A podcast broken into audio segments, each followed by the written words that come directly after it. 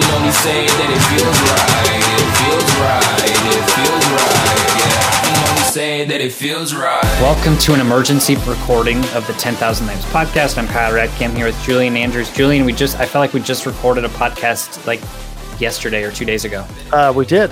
Oh, we, We did. did. Yes, Yeah. yesterday it was. Yeah. Um, well, uh, you can listen to that podcast. We talk about Anthony Edwards and how good Yeah. he is and probably will be, and we talk about NBA Top Shot. Um, but obviously, the big news that it came last night: uh, the Timberwolves fired head coach Ryan Saunders, and they um, immediately replaced him uh, with Chris Finch. And you might be like, "Well, who's Chris Finch? I thought I remember that name."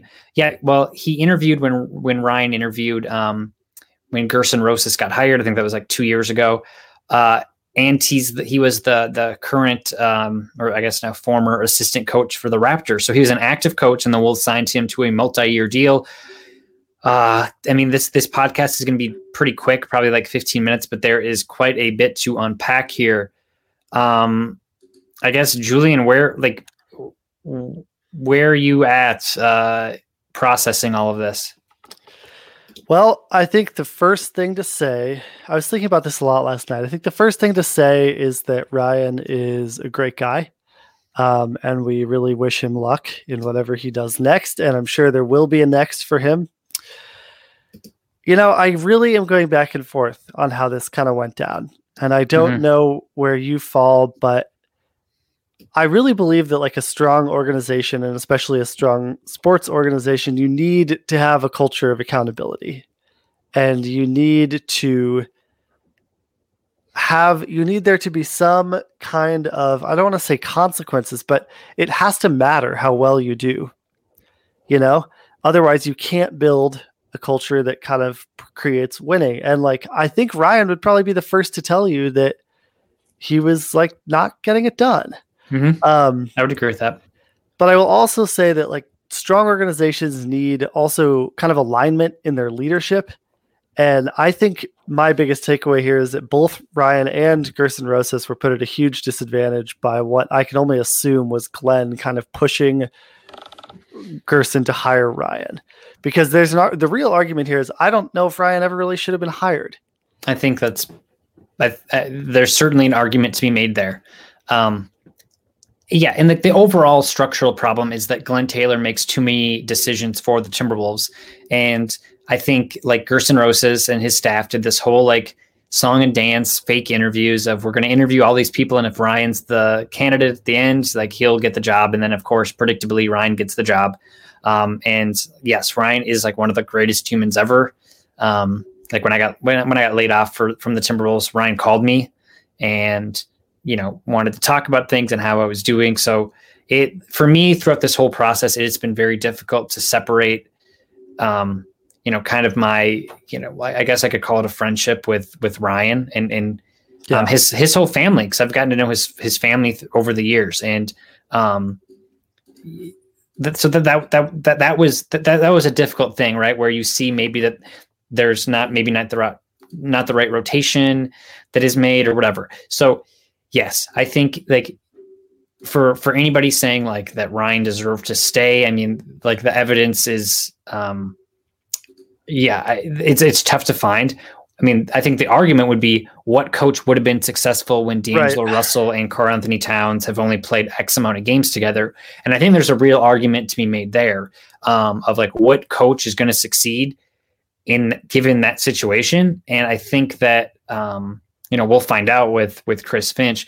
Now, I think like the biggest problem here, yes, the Glenn Taylor thing is the I mean it's been the the demise of the franchise for 20 years. It's that he says Yeah. he's not going to, you know, put his hand in the cookie jar and then he's constantly got crumbs on his chest, you know? It's like he continues to do this and it's like the same shit over and over again. Yeah. And we think we learned from it and then it's like, "Oh no, we just decided to do it again." And um we I mean we've known this for a few years, but like my thought of th- throughout all of this is how they did it, right? Because um, just looking at the timeline, the Timberwolves played the Raptors at Target Center on Friday night. Uh, where Chris Finch was, right? And Mhm. you had to think that there was a conversation there, or probably the deal was done um, on Friday night or the night before. Um, I, I would assume, I guess, the night before when, when the Raptors were in town.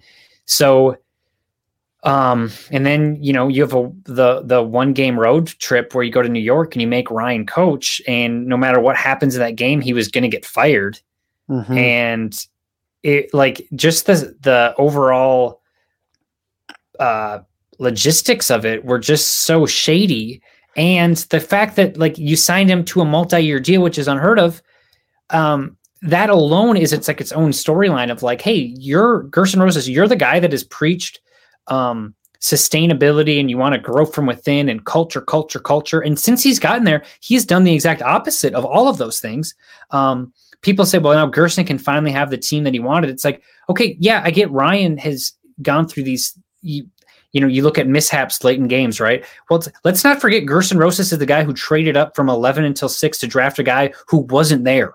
Like Yeah. that, that was a thing that happened. Um, and you look at some of the other moves that he's made, and it's like if the Timberwolves don't keep their pick this year and they traded D'Angelo Russell, um, or traded for D'Angelo Russell and they got rid of Wiggins, which whatever, um, in a vacuum, that's fine. But then you lose a top three pick or, or a, sorry, a, a lottery pick, which um, somewhere between like four and 10, that looks really bad. Yeah. And I think what now this does is no matter what happens moving forward, all of the mistakes that this team makes going forward are all pinned on Rosas. Like there's nowhere to hide anymore. Right. I mean, that's 100% true. And I think also you have to kind of keep in mind where the Wolves are at when Ryan came into the team. Like the Timberwolves were, I mean, there's still a lot of bad, like a lot of bad things going on with the Timberwolves, but they were completely a broken organization after Thibs left. Mhm. You know, and I think Ryan came in and he really did change the culture, at least internally. I know we both worked there when that Yeah, happened. It was good. it was different. Mhm. Um, and so I think that you have to give Ryan some credit for setting the stage for that kind of transformation, even though things, you know, since then have not worked out. And I mean, we haven't even talked about the fact that they passed over David Vanterpool, um, which has also been kind of go- making the rounds on Twitter, and for good reason. There is no reason why he should not have been given a chance. I understand that Finch was interviewed. I mean, I want to also preface this. I have nothing against Finch. I've heard really good things about him. Yeah. It seems like he'll be good. Maybe he's a really good hire. But why not do that in the offseason? Why not give David Vanterpool a chance? The I, interim, I don't understand. I agree. it. Yeah. I, I agree. Like at the very least, and, and Rosas basically said in this press conference today, I was able to catch snippets of it. Um, he basically admitted the fact that without actually admitting it, that that Ryan was, um, you know, he's kind of forced into hiring Ryan. But then he said, you know, with the the culture that we had in this team, like on the current team, it would have been really hard to pivot from, um, you know, pi pivot from where we're at with somebody internal. And it's like that's such bullshit because you've been the guy that's like preaching internal development the whole time. And I don't like first off with Ryan, uh like let us not forget that every player went to bat for him when he got hired Yeah. and saying that they wanted him to be coach and they thought he deserved it. Um and I don't think players say that if if they don't like that was Karl's guy that he wanted to hire. So For sure. like, let's not forget that. Two, uh, sometimes when every smart basketball mind in the NBA, like Damian Lillard, um, like NBA writers around that have covered the league and been around these players and they know who uh, respects who, sometimes maybe when all of them are wondering why David Vanterpool didn't get an opportunity and all of them advocate for him getting an opportunity year after year after year, um, like I, I for some reason, I'm not going to buy the fact that the Timberwolves front office is smarter than all of them. Like, yeah. that- yeah. So I like again, not nothing like Finch. I hope he's the guy. Like, yeah. I really mean, maybe do. this is a really good hire. more than I guess. And you know, next year when the Wolves win, you know, hopefully if they win, like let's say they win 45 games, somebody go, well, Kyle, we told you so. No, no, no. I. It's not the hiring Finch thing that is like the biggest issue here. It's the the way they went about it. And if you're going to hire him, do that handshake deal and say that, hey, we're going to hire you after the season. Um, like we feel like we owe it to David Vanterpool because David Vanterpool is gone. Right. And, and then you, but then you look at um, you look at Karl and you look at Russell, and I don't know what their relationships were like with Ryan and, and the rest of the coaching staff, but you got to think that Finch is putting in a brand new coaching staff at the end of the year. And if you're Karl Anthony Towns or you're like, I, am just so tired of this. I want Mhm. stability in an organization. And I'm not saying that, you know, obviously if you fire your head coach and you replace him with an assistant, there's somewhat of an instability there. But if you're staying in-house, there there is some stability. And I get it when you're a team that is the worst in the league. Stability is not necessarily a good thing. Right. Um, I do understand that, but I just think that for somebody who's preached um, all of these things, and you know, well, it, it's just the opposite. I mean, there's also just like the you have to think about where this puts the Wolves as an organization in terms of putting together coaching staffs. Like everybody wants to move up in their job. You know, everybody wants to be at a place that will give them an opportunity or give them opportunities or give them stability and like take this outside of basketball. Just think about your workplace. You know, Mhm. like assistant coach, top coaches, they're not going to want to come to the Timberwolves. They're not going to No. want to be on these staffs if this is how they treat their coaches. And I think that there is an argument to be made that I mean, as you you said that David Vanterpool's gone, I would certainly not be surprised to see him look elsewhere. But it's, Why would he stay? you know exactly like if you're the Wolves, you had kind of a top up and coming talent in your building. There's more, even if you think even if you think Finch is a better coach, you know, there's there's this element of organization building that the Wolves just don't seem to want to do. It's like they're getting they're trying to move really fast. I think that's kind of the that's kind of Gersson's whole strategy, right? Like he he got in, he dumped half the roster, he traded for D'Lo. Like they're trying to fast track the Wolves to being a contender. Why? If that's a mandate from ownership, which is presumably still going to change at some point, right? Um, Mhm. Whether that is just Gersson's strategy and approach, I don't know. But the idea that you have to come in and immediately make a championship contender, not only is that not a good way of approaching team building, but if you are in an organization and you feel like you have to make these, if you're Gersson and you feel like you have to make these kinds of moves to keep your job, that says bad things about the Timberwolves. Because an organization should be able to look at where it's at and say, this is where we are. Here's where we need to go. And here's our roadmap to get there. Look at Philly. They rebuilt for eight, ten years, you know, and now they're a really sustainable, solid franchise. Like this is how you do it. You do not just, you know, you can't trick your way, especially as like a mid-level small market team. There is no fast track. And I just feel like Gersson really wants to be on it. And I'm sympathetic. I also would like the Wolves to be really good. But all of this just screams urgency when what The needs to isn't happen close. is exactly the team is not close. This is, team is not a couple of moves away. This team is not a coach away. Yeah. You know? Yeah, and like I mean, again, uh, we hope it works out, right? Like we want the Timberwolves to Sure, succeed. yeah. it's just like it's it was disappointing to see like making the move for one part is fine. Like I get it. Like you have to move on eventually if you're not winning, and like you said at the Open, um, you have to be held accountable, and that is the fact. But I think, um, I think just the way that that Rosas went about that was.